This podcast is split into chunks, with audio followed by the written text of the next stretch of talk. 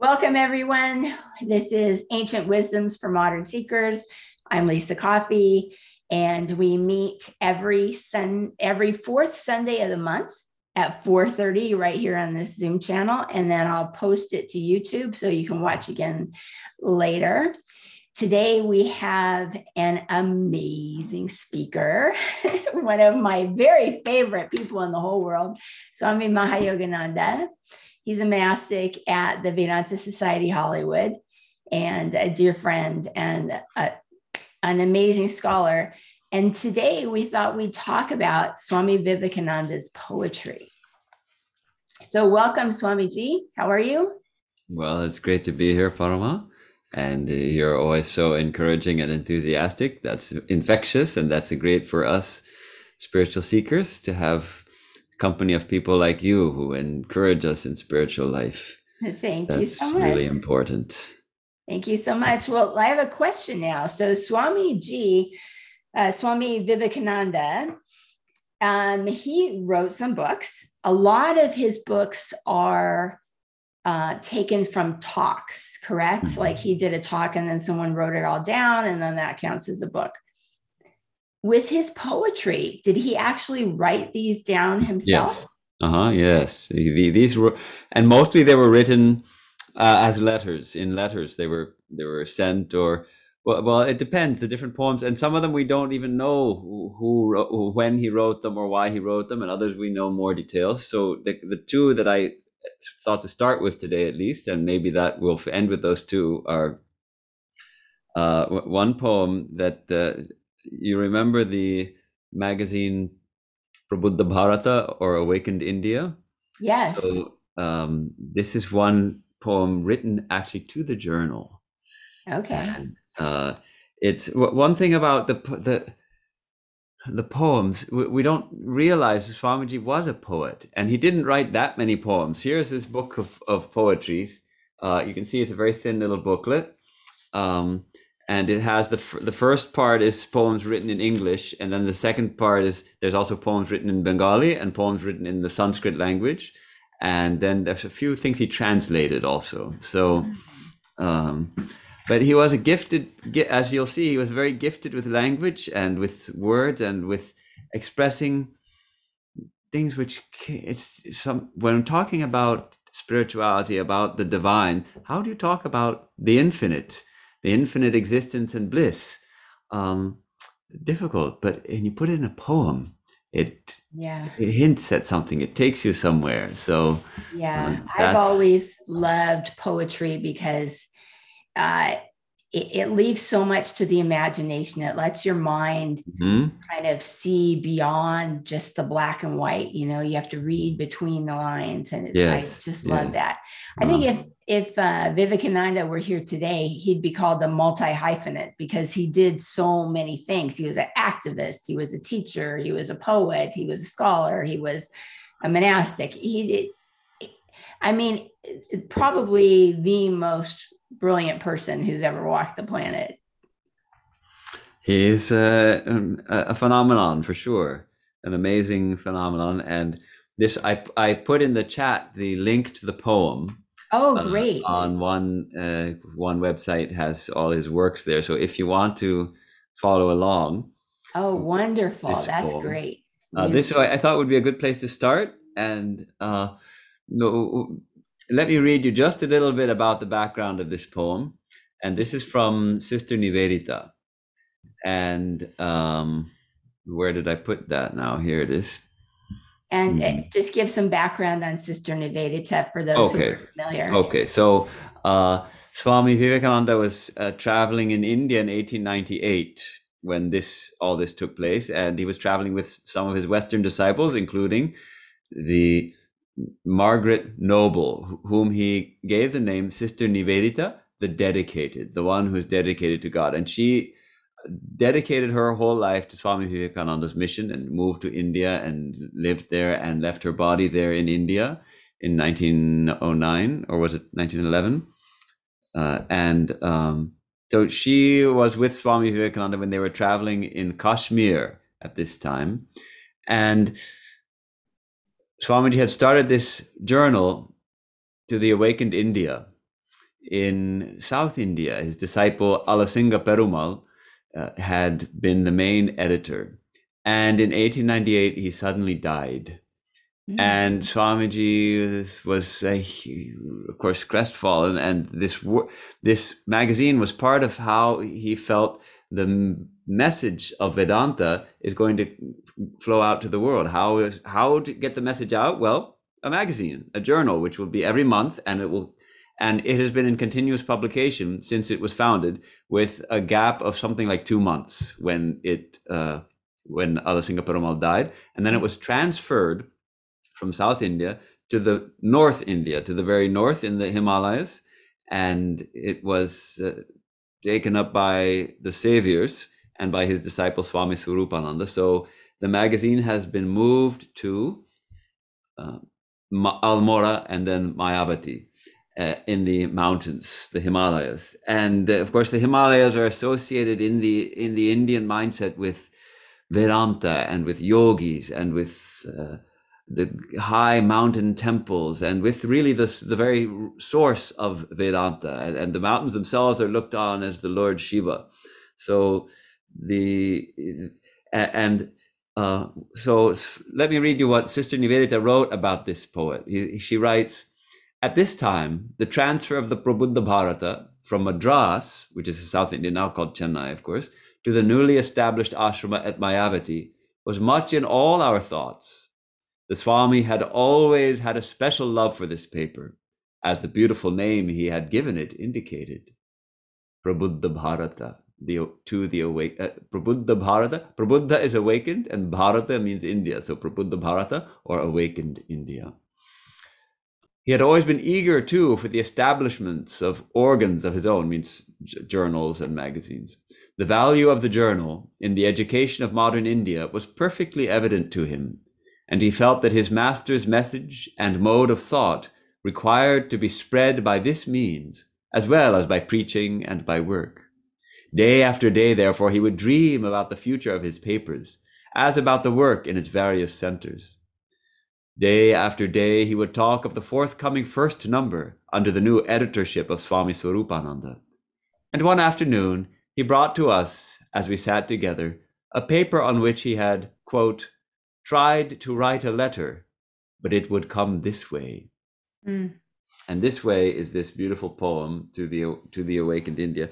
And though it's written to a journal, but actually it's written to India also is written to India as the mother of this precious tradition of Vedanta, of this life giving teachings of spirituality, of harmony, and of realizing the truth. And so you'll see both of these in, in this beautiful poem. Let me read it and then we can talk about it a little. Uh, here we go. Once more awake, for sleep it was, not death to bring thee life anew, and rest to lotus eyes for visions daring yet. The world in need awaits, O truth, no death for thee. Hmm. Resume thy march with gentle feet that would not break the peaceful rest, even of the roadside dust that lies so low. Yet, strong and steady, blissful, bold and free, awakener, ever forward, speak thy stirring words.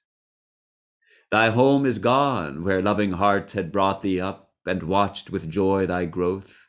But fate is strong. This is the law. All things come back to the source they sprung, their strength to renew. Then start afresh from the land of thy birth, where vast cloud belted snows do bless and put their strength in thee for working wonders new. The heavenly river tune thy voice to her own immortal song. Deodar shades give thee eternal peace.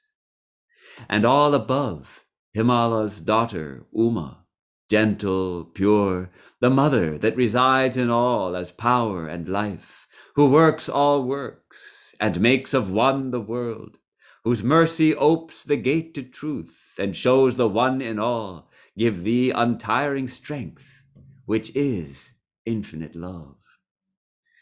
They bless thee all, the seers great, whom age nor clime can claim their own.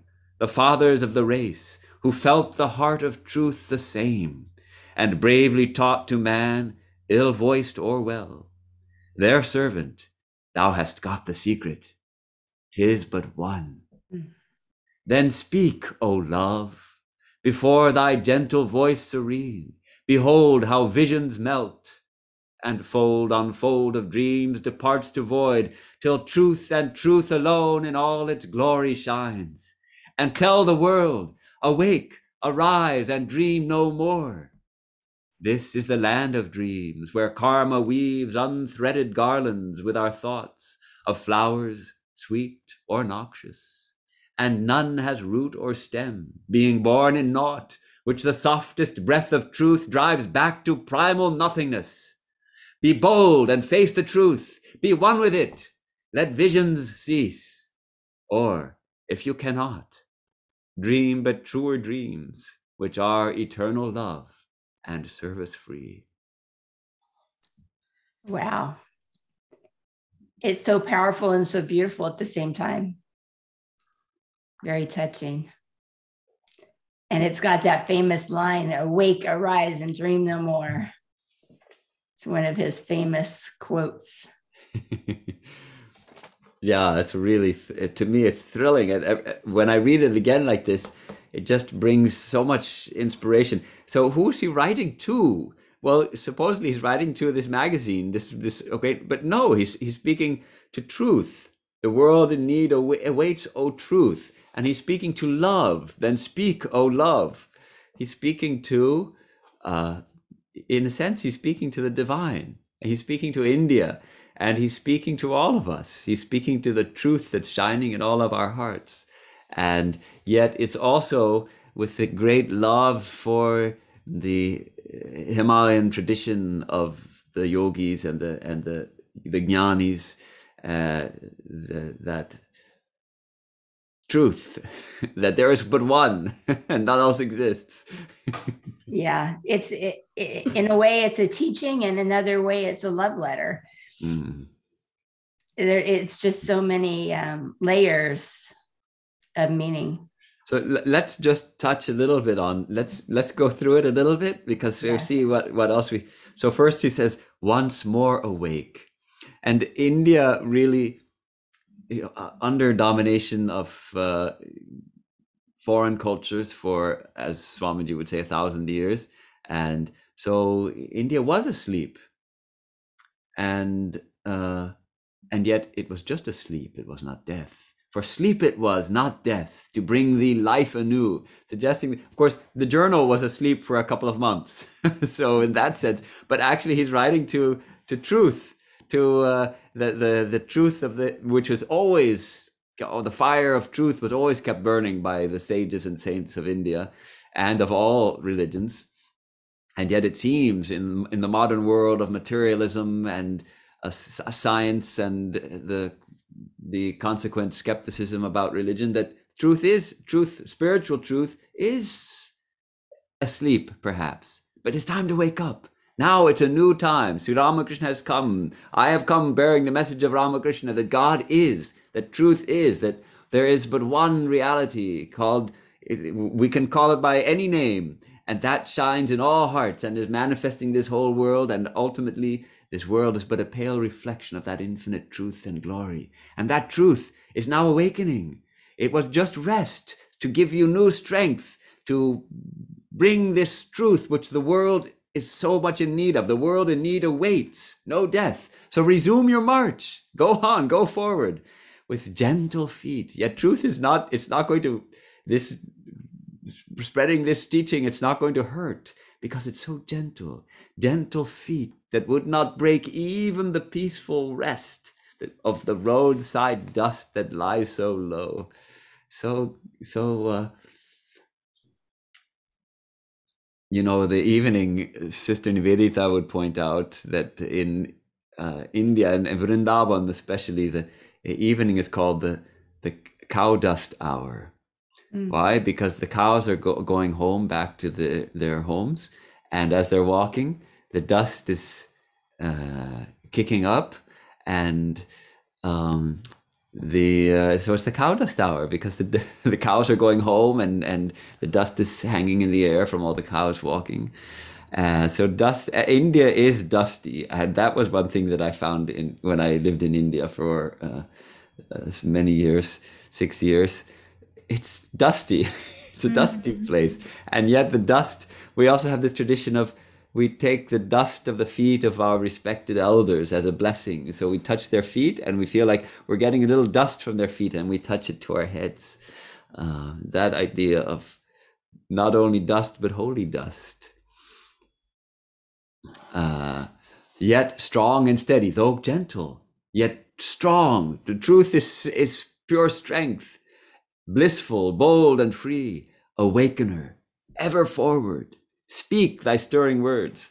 In some ways, it's a it's a letter to Sri Ramakrishna, also a poem to Ramakrishna, because actually he is the source. Swami Vivekananda would say, if I've said anything good, if I've said anything that helps someone, it's only my master speaking through me. I am only the I am only the mouthpiece for that uh, source, infinite source of truth. So you are the awakener, Ramakrishna the awakener, God the awakener. Forward, speak the truth. Let it be, let, let truth spread to all. And then this next verse, I think this seems to refer especially to uh, Madras, the, the, the old home of Prabuddha Bharata. Thy home is gone, where loving hearts had brought thee up and watched with joy thy growth. But fate is strong, this is the law. All things come back to the source they sprung, their strength to renew as if the source of this uh, of the tradition of India it somehow has its source in the high peaks of the Himalayas. Mm. And the Prabuddha Bharata has been brought from from Madras back to back, as it were, to the heights of the Himalayas. Mm.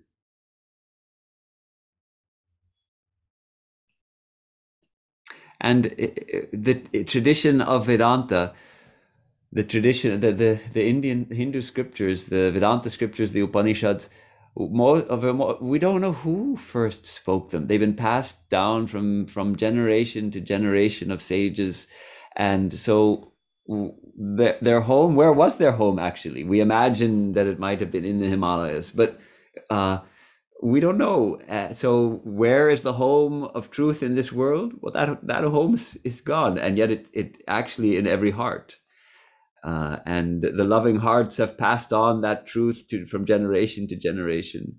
Right. And there, there's uh, no there's no time or space in spirit. So how how do we point to a certain place, the end, mm, an origin? Mm, yes, yes and that, but then again this idea of going back to the source that's what we're all trying to do. And here mm-hmm. the, the poem is also expressing this idea of going back to the source to renew our strength. So um, then start afresh start afresh. Now speaking to the journal perhaps from the land of thy birth where vast cloud belted snows do bless and put their strength in thee for working wonders new interesting. You have to see the Himalayas and to see how the the cloud belted snows. Actually the snows the, the peaks they often rise far above the clouds. And so as it were the snow peaks are belted with clouds. The clouds are on a lower level like a belt around the mountain or something like that. So that's how, how this makes sense cloud belted snows. Do you see that? They mm-hmm. they put bless and put their strength in thee for working wonders new this is a poet. I don't know what it means. The heavenly river tune thy voice to her own immortal song. Deodar shades give thee eternal peace. The Deodar trees, you know, it, it's from the Sanskrit Devadaru. It means the tree of the gods. This is the Himalayan cypress tree. And we have some growing here in Los Angeles also. Beautiful trees. Um, and uh, it really but it really we think of him when we see those trees we think of the himalayas and the evergreen uh, giving shades and giving eternal peace. And then uh, Swami Vivekananda doesn't go far, doesn't go long before he has to remember Mother, because the next verse he brings in Divine Mother, And uh, as uh, this is another aspect of Vivekananda which may not be so well known to all of his, uh, uh, at least his casual students, that he was, on the one hand, the preacher of Vedantic truth, and on the other hand, and the one, the one without a second, that that the, all the divine, all the deities are but manifestations of the one and melt away into the one infinite ocean of existence, consciousness, bliss, absolute. And yet, at the same time, he was utterly devoted to the Divine Mother, specifically Kali. And uh, he, he has uh, uh, two poems written uh, to Mother or about Mother. And uh, in his own personal life, he felt that it was the Divine Mother guiding him all the time and making him run around and do all this work that he did. So here we have Mother coming in this poem, and all above, higher, higher than everything, the one power, the Shakti that that uh, is the source of everything in this universe, and all above, Himala's daughter Uma.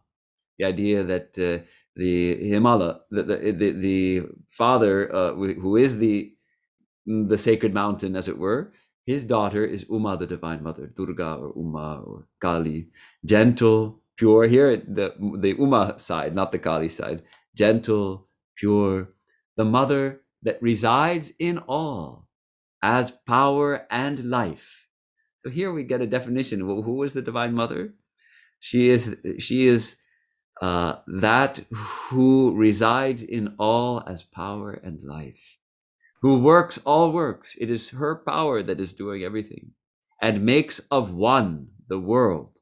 Okay, so we have one, that one existence, consciousness, bliss. Where does this world come? It's the mother who makes this world of the one, whose mercy opens the gate to truth and shows the one in all. Uh, this idea that uh, it reminds me of uh, an incident, and I wish I could remember all the the juicy details uh, that um,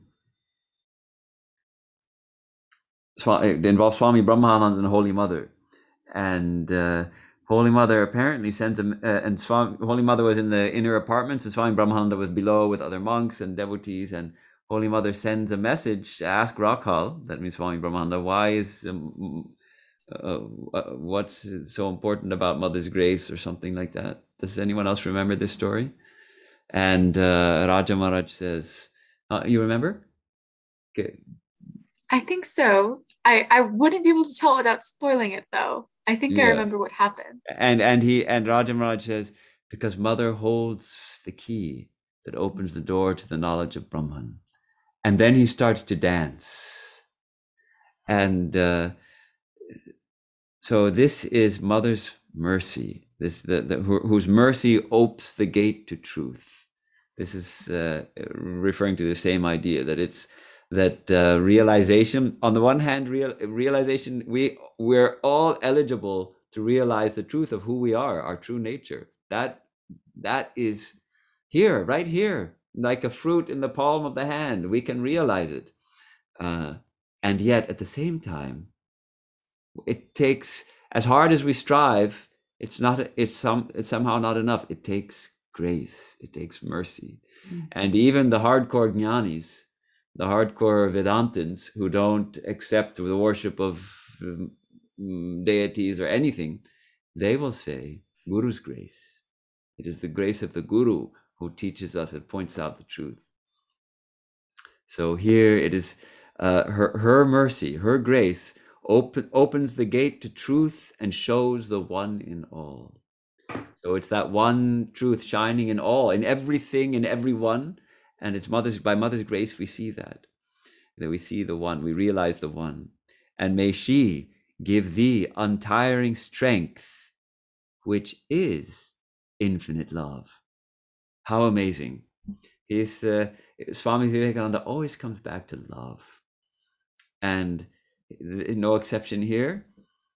Mm, give the untiring strength which is infinite love. In fact this is the first time i it, this strikes me uh, that here he equates strength and love.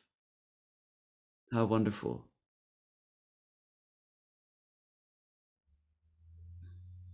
They bless thee all, the seers great, whom age nor clime can claim their own, the fathers of the race, who felt the heart of truth the same, and bravely taught to man, ill voiced or well.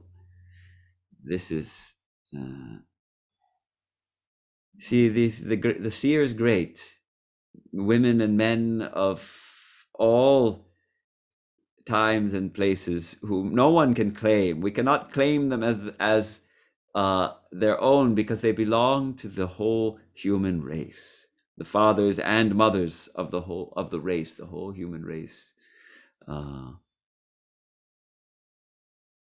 who felt the heart of truth the same. The heart of truth is one, though it's expressed in so many ways, sometimes well expressed, some other times perhaps more awkwardly expressed, ill voiced or well. Their servant, thou hast got the secret, tis but one. I'm not sure I understand this line. Do you understand it?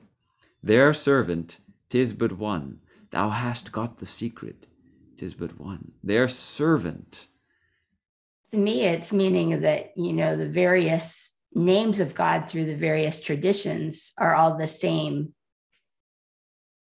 But what about the servant? Who's serving whom? The servant of the one truth. God serves us, we serve God. It's a two way street, right? Their servant. If I, is it the, the, the seer's great? It's the servant of the seer's great or their servant? Yeah, the seer's the servant. I mean, that's what I think. I think, mm-hmm. you know, mm-hmm. how we learned that when you really want something, you just pray to God so uh, devotedly and so sincerely, and then God can't help but answer your prayer. Hmm. So, yeah, uh, Kat says the mothers and fathers of the human race are the servitors. Well, that seems more. Uh,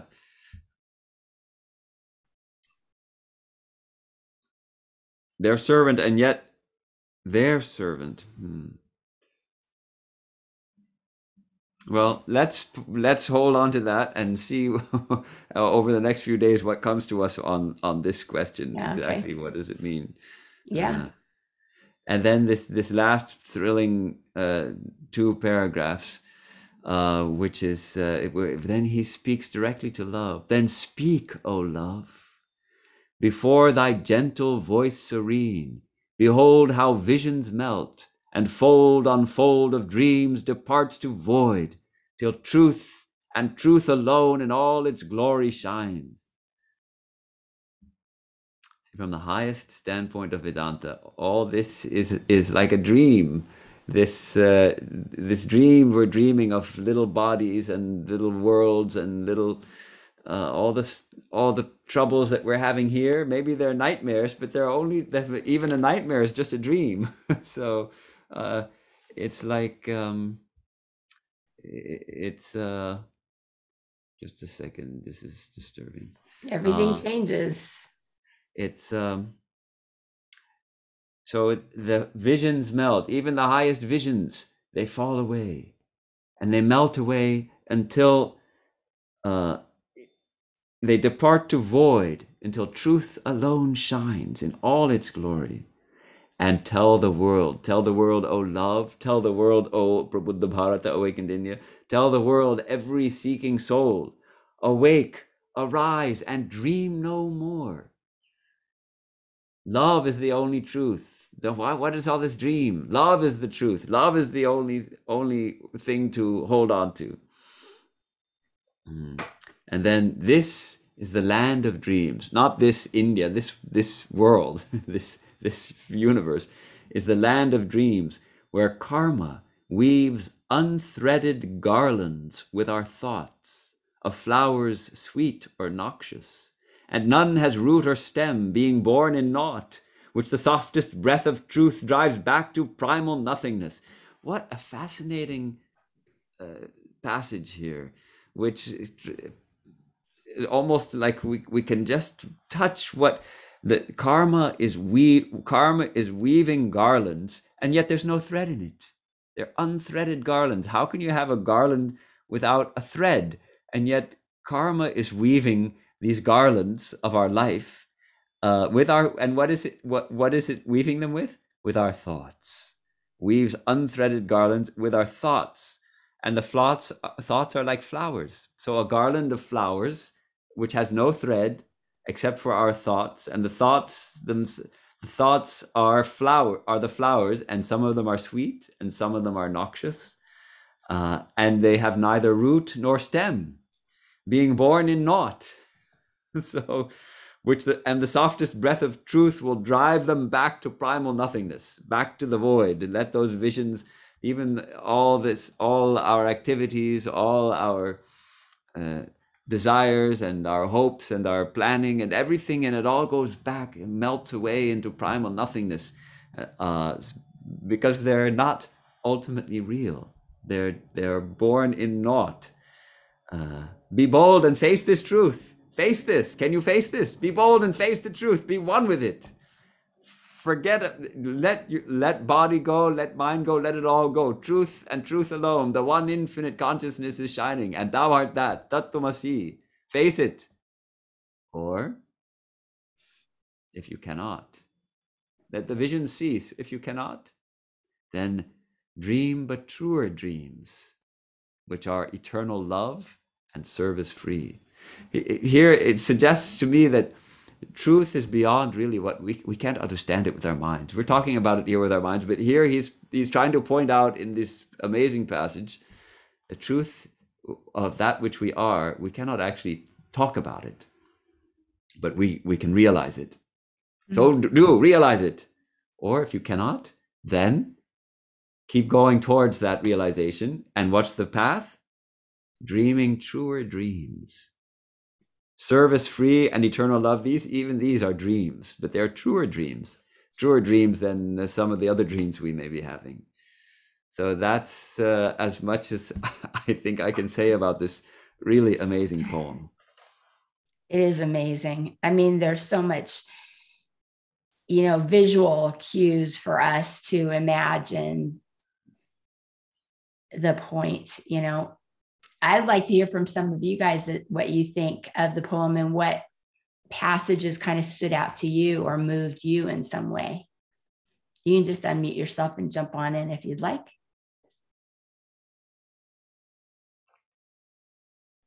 Hi, uh, can you hear me okay? Yes. Okay, so I wanted um uh, Swami Swamiji brought up this wonderful point in this story. I thought I knew the story, but in my head, I was connecting the line to a different uh, anecdote they have about Ma Sharada. I know you love Ma Sharada, Lisa, so I think you'll yes. remember this story. Yes. Um, it's the line, if, if you guys can see it, it opens the gate to truth and shows the one and all, giving the untiring strength, which is infinite love. Um, I don't remember two of the important players in this story. Um, I know that one of them was a disciple of Ramakrishna. And I know that the story begins with um, one of the younger monks who's trying to get up to Mother. Mother Sharada is in her room and she's resting. And it's kind of like this unspoken rule that nobody like like let Ma Sharada rest. She she sees all these people all day, and this is her moment of rest. And the monk is like, no, I have to go up the stairs. I have to see her. So he starts to walk, and one of the disciples is standing in front of the door, like kind of like guarding her and he's just like kind of gives him this look and says like don't. And he just the monk takes his arm and swings him out of the way and walks into mother's room. And mother's just calm Ashard is like hello she just talks to him. And they speak a little bit and then the sense that the monk has done something wrong comes over the monk. He's like oh god what did I just do? I just took my arm and shoved, you know, one of my seniors out of the way and, you know, someone who's very special. And he just goes out and he feels overwhelmed with grief and guilt. And the disciple looks at him and he's like, You know, you did the right thing. And the monk is like, I did. And he's like, Yes, that's the kind of determination and devotion you need to reach the mother. It's a gift from her. you see how these like certain things that come, like Swamiji, Swami Vivekananda said, um, whose mercy opens the gate to truth and shows the one in all, no duality. Not to say that there aren't things that feel, you know, at this level harmful to us, but that the mistakes that we make are part of a grander tapestry of which we only have view of one thread. And I think that story really sets it home that a lot of you know, sometimes the sometimes the worst, silliest things we do can be Mother's grace to opening the door to her. I think it's such a beautiful literal reminisce like reminisce representation of that. I was like, oh, that reminds me of that story. So yeah. I had to share it because that I was very good. Beautiful. Thank you. That's, that's a, oh, a wonderful story. We we actually just read about that, and uh, it's Swami Saradananda, who is the mother's gatekeeper at Udbodhan, at the mother's house, which was also where the Bengali magazine uh, and was produced, the Udbodhan. And uh, actually, the the person who came to see mother was not yet a monk he became a monk afterwards. He was still a young disciple. But otherwise, the story is just right. He's he's going up to see mother, and Sharat Maharaj is standing there and says, "No, you can't go." And he says, "Is is she only your mother?" And he pushes him aside and goes out and sees mother. I love that story so much. I had to share it. I was like, "You guys yeah. need to hear this. It's yes, so good." Yes. I'd heard it in one of the lectures, so it was fresh in my memory. And I was uh-huh. like, "Wait, wait, wait! This yeah. has to be here." Thank you for letting me share. Thank you for sharing that. And that kind of points to our Dharma too, like when in the um, last chapter of the Gita, when Krishna is saying to Arjuna, even if if in your self-conceit I will not fight, you say to yourself, you will fight. You can't help it. This is your nature. You know, you're going to end up doing it anyway. So if our, our nature is to go to mother, our nature is to knock down walls, whatever it takes to go to her, that's our nature. Hmm. Anyone else?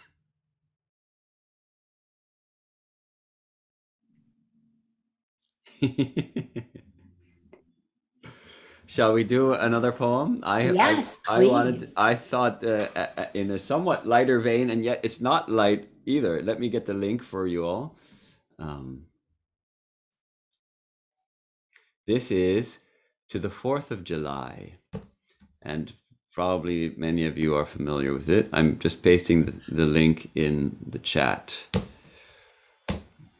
Um, and uh, this poem, uh, okay, the best thing to do that sister, this this was just after he wrote this other poem to the awakened India.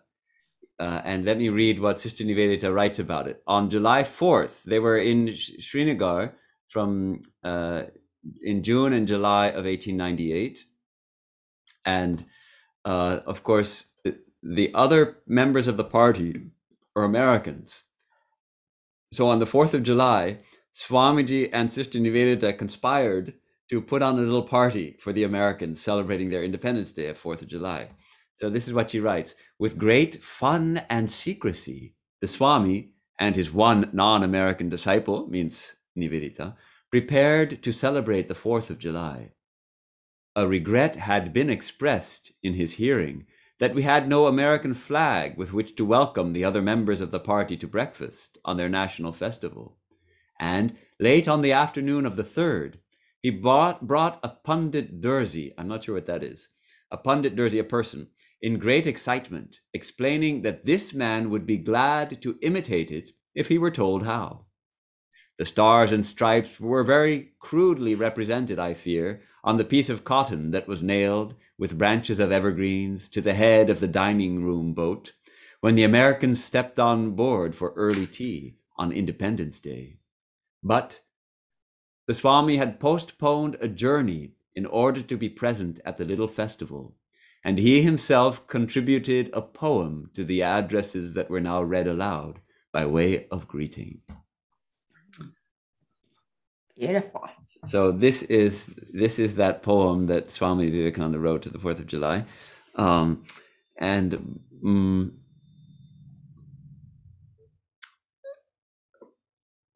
if there's something before we we uh, uh, so we can imagine uh, the Sister Nivedita and um, uh, Josephine MacLeod and Mrs. Sara Bull, Mrs. Ole Bull, Sara Bull, and uh, so those were the two Americans, and I think that was it. Those that that was the party, and um, so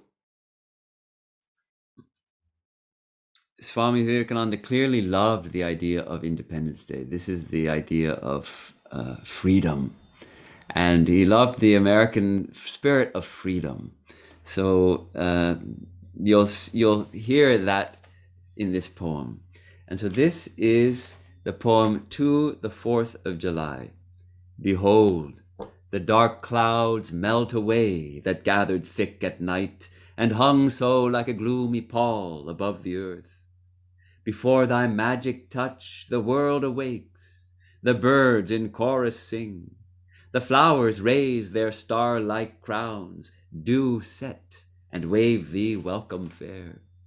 The lakes are opening wide in love their hundred thousand lotus eyes to welcome thee with all their depth. All hail to thee, thou Lord of light. A welcome new to thee today, O sun. Today thou sheddest liberty. Bethink thee how the world did wait and search for thee through time and clime.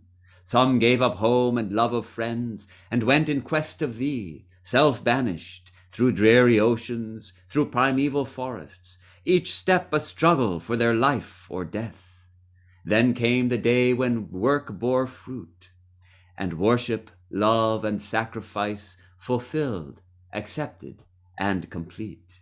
Then thou, propitious, rose to shed the light of freedom on mankind.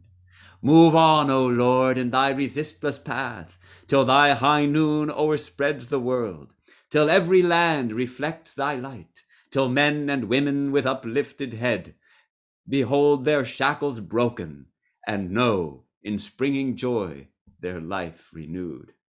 Mm. Their shackles broken. Wow. So good. Did you have a link for that poem too? I think I didn't I paste it in the chat. I don't see it. Mm, uh, well, oh, I I sent it uh, for some reason. Oh, Preeti sent me a private message, and when I pasted it in, oh, it, it, went, went back to her privately. okay. Here it comes. Sorry about that. okay, thank you. Okay. Sorry about that. Oh gosh, I thought you were reading along, and uh, so on the one, it's it's a poem written to the sun, and it's a poem written to to the Lord, as it were, to the Lord who's uh, spreading the, the, the freedom, and it's hinting at the American Independence Day, true, but it's. Uh, it, it, ends with this call for that all men and women everywhere should be free that uh, every land will reflect that light of freedom. And on, on the one hand, maybe it's hinting at uh, political freedom, but really it's it's only in spiritual freedom that we can truly behold our shackles broken. So it's uh, it, it's a it's a kind of combining these two ideals of of, of political freedom and uh, Swamiji was still also very conscious that his motherland was not free, that it was ruled by others. And uh, interestingly, though, nowhere in his works will you find any call for for to, from him to India's to overthrow his the the colonial power, the British. Nowhere does he hint at that. And yet, all the freedom fighters were devotees of Swami Vivekananda, and they all had his books, especially his lectures from Colombo to Almora. They all had that in their um, in their possession. And so, when the authorities started cracking down on the freedom movement, they found Vivekananda's books so they started suspecting our order. At that time, by that time, Vivekananda was no longer in the in the body. Uh, so, uh, but he was one of the main main inspirers of the freedom movement in India, mm. and yet he'd never addressed it uh, specifically. He always insisted that his order will remain completely non-political. But um,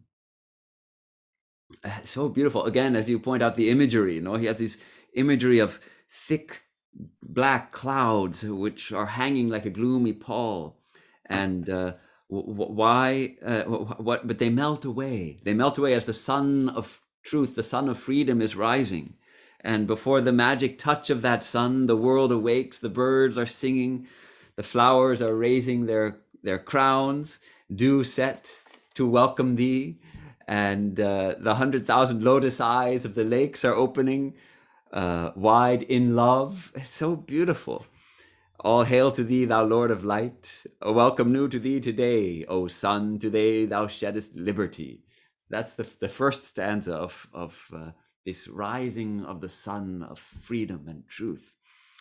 And then a, a reflection on how uh, we're we're all searching for freedom and how difficult it is. And of course, he's giving a little a nod here also to the we should probably call it the creation myth of the United States because we know that actually the the the, the truth is is much more painful uh, with the terrible genocide that took place. But here, that's the, the it's more like a, a nod to the myth of the persecuted uh, um, uh, pilgrims who fled the narrow religious intolerance of Europe to come to America in quest of freedom and and um, uh, established the free country of the United States.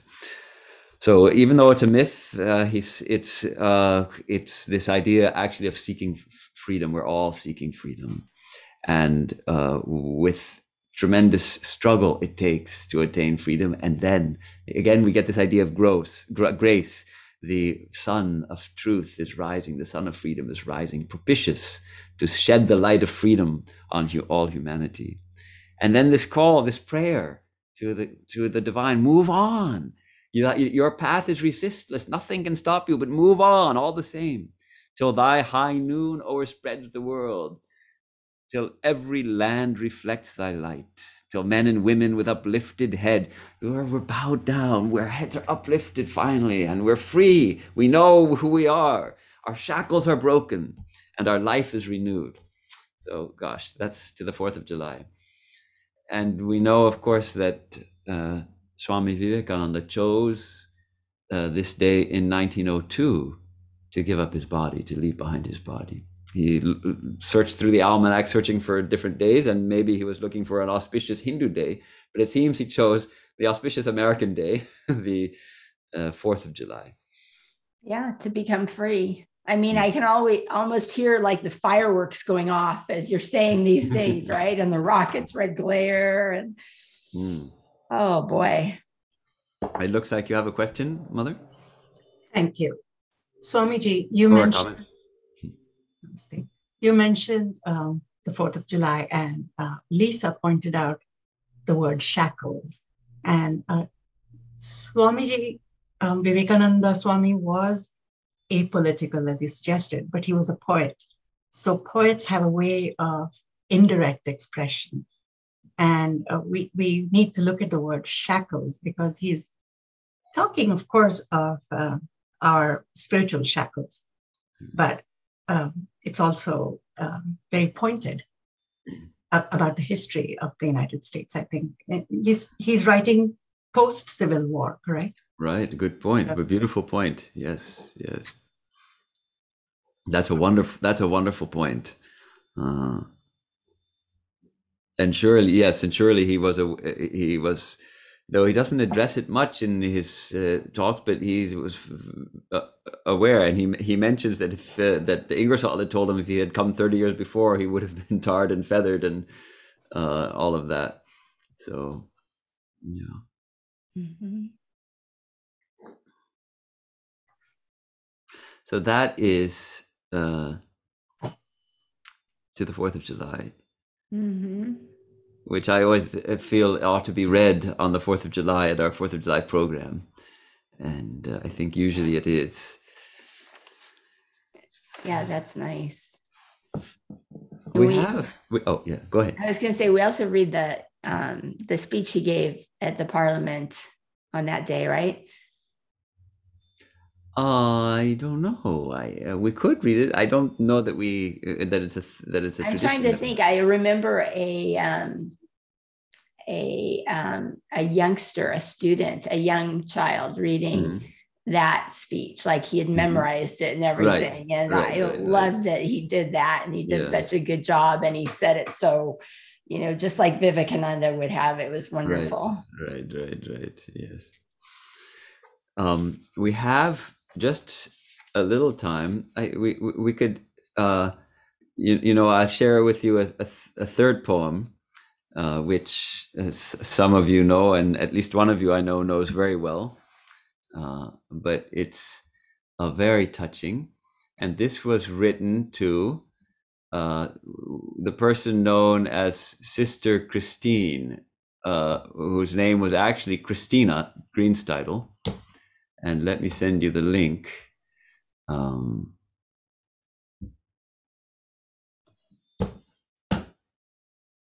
and this is called, and we don't know anything more about it except that uh, it was written in 1896 mm-hmm. on 6th of January in, as a letter, as a kind of a blessing for a letter.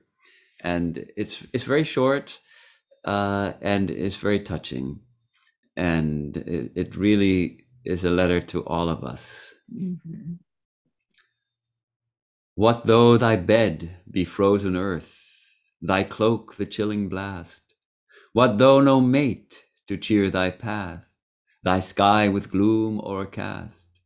What though if love itself doth fail, thy fragrance strewed in vain? What though if bad or good prevail, and vice or virtue reign? Change not thy nature, gentle bloom, thou violet, sweet and pure, but ever pour thy sweet perfume, unasked, unstinted, sure. Mm. speaks a lot to um,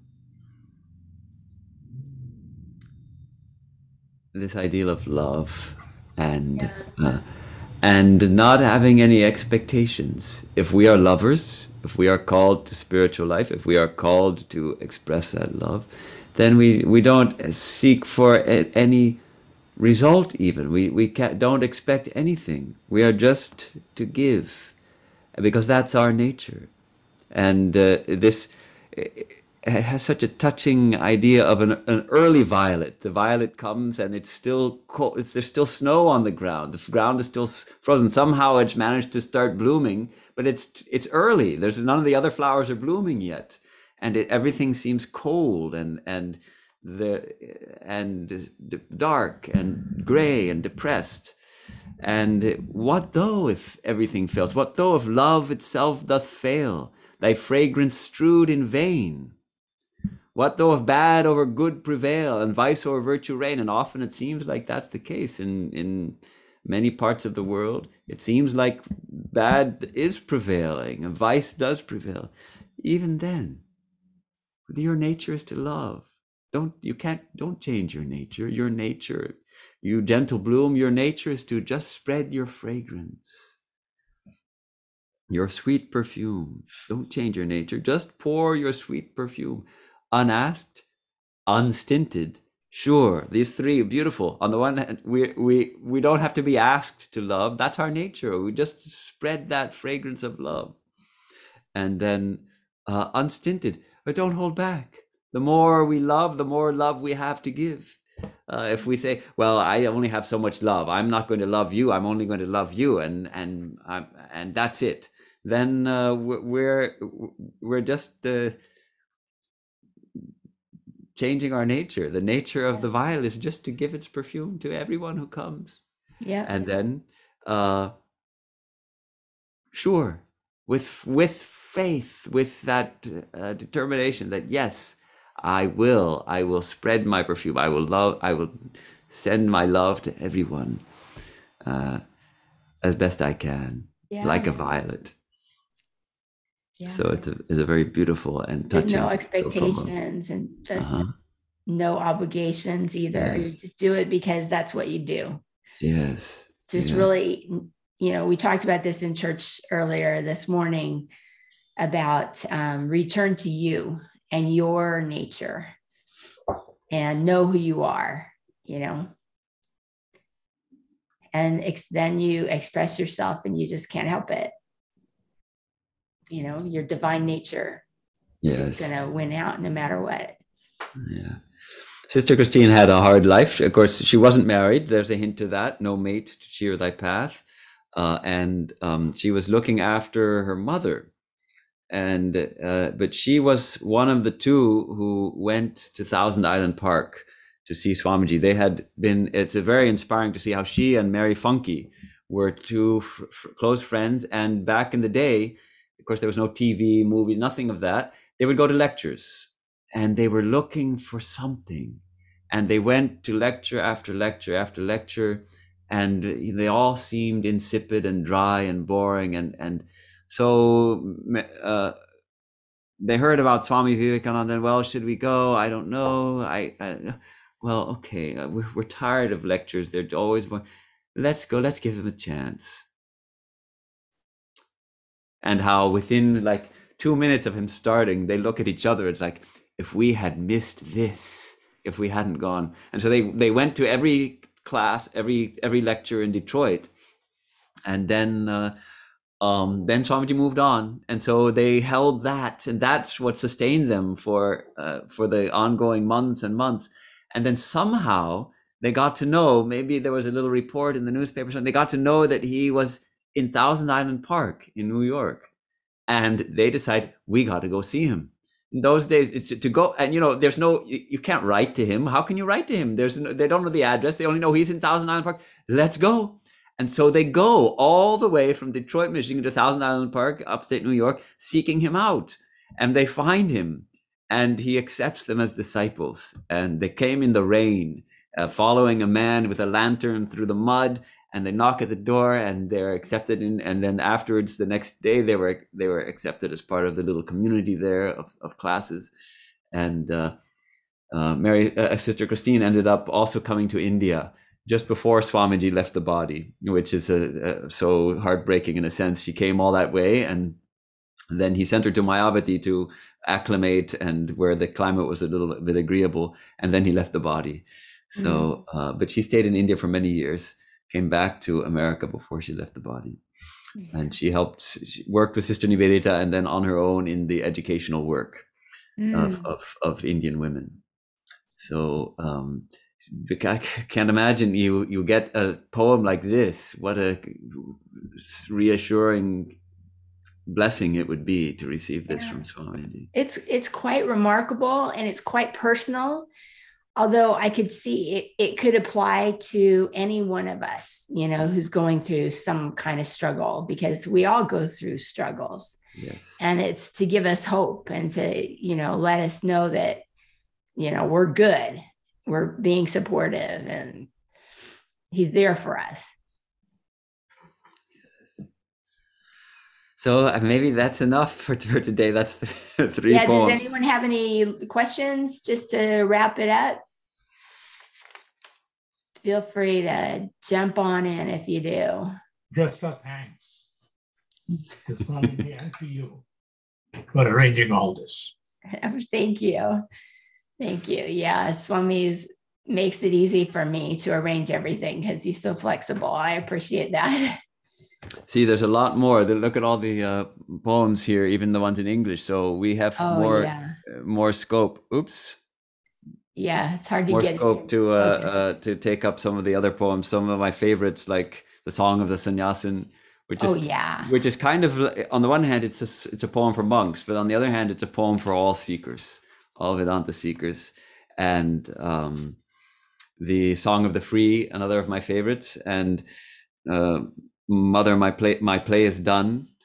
Uh, they're all deep. They all have a depth and a profundity. And uh, one thing that I love about the poems is you can memorize them. Though I took the help just in case, but uh, they're uh, easy to mem poems are easy to memorize because they have a, a, rhythm and a rhyme and all of that yeah and you can visualize as you go mm. i just admire vivekananda more every day every time i learn more about him it's mm. so remarkable that he was here just so recently you know in the span of time and that we have access to people who've actually been close to his disciples and such, you know. So, yes. well, thank you so much, Swami. This has been wonderful. I've enjoyed okay. it very much. Thank you for inviting me. It's always a it's always a joy to dive into these poems and share it, share them with you. We'll do more, definitely. Okay. Definitely. Okay. All right. Thanks everybody. And this will be posted on YouTube if you want to check later, youtube.com slash coffee talk. So Thank we'll, you, everyone. We'll, do a, we'll do a peace chant to close. Oh, yes, please. Okay. ॐ असतो मा सन्निगमय तमसो मा ज्योतिर्गमय मृत्योर्मामृतं गमय आविराविर्म एधि रुद्रयत्ते दक्षिणं मुखं, तेन माँ पाहि नित्यम्। Om Shanti Shanti Shanti. From the unreal, lead us to the real. From darkness, lead us unto light. From death, lead us to immortality. Reach us through and through ourselves, and evermore protect us, O thou terrible, from ignorance, by thy sweet, compassionate face. Om, peace, peace, peace. Om Shanti. That was Swami Vivekananda's translation of the prayer. That's why I left in, I gave the full translation of Oh Thou Terrible because it's Rudra, who is the, the sort of the terrible aspect of Shiva. So he put in, mm-hmm. reach us through and through, oh, thou terrible. He translated it that way. That's why. put that in. That's really cool. I didn't know that. Cool. Love it. Love it. Okay, wonderful. Good night, everyone. Pranam Swamiji. We love you. and We'll see you soon. Take care. Jai Ma. Yeah.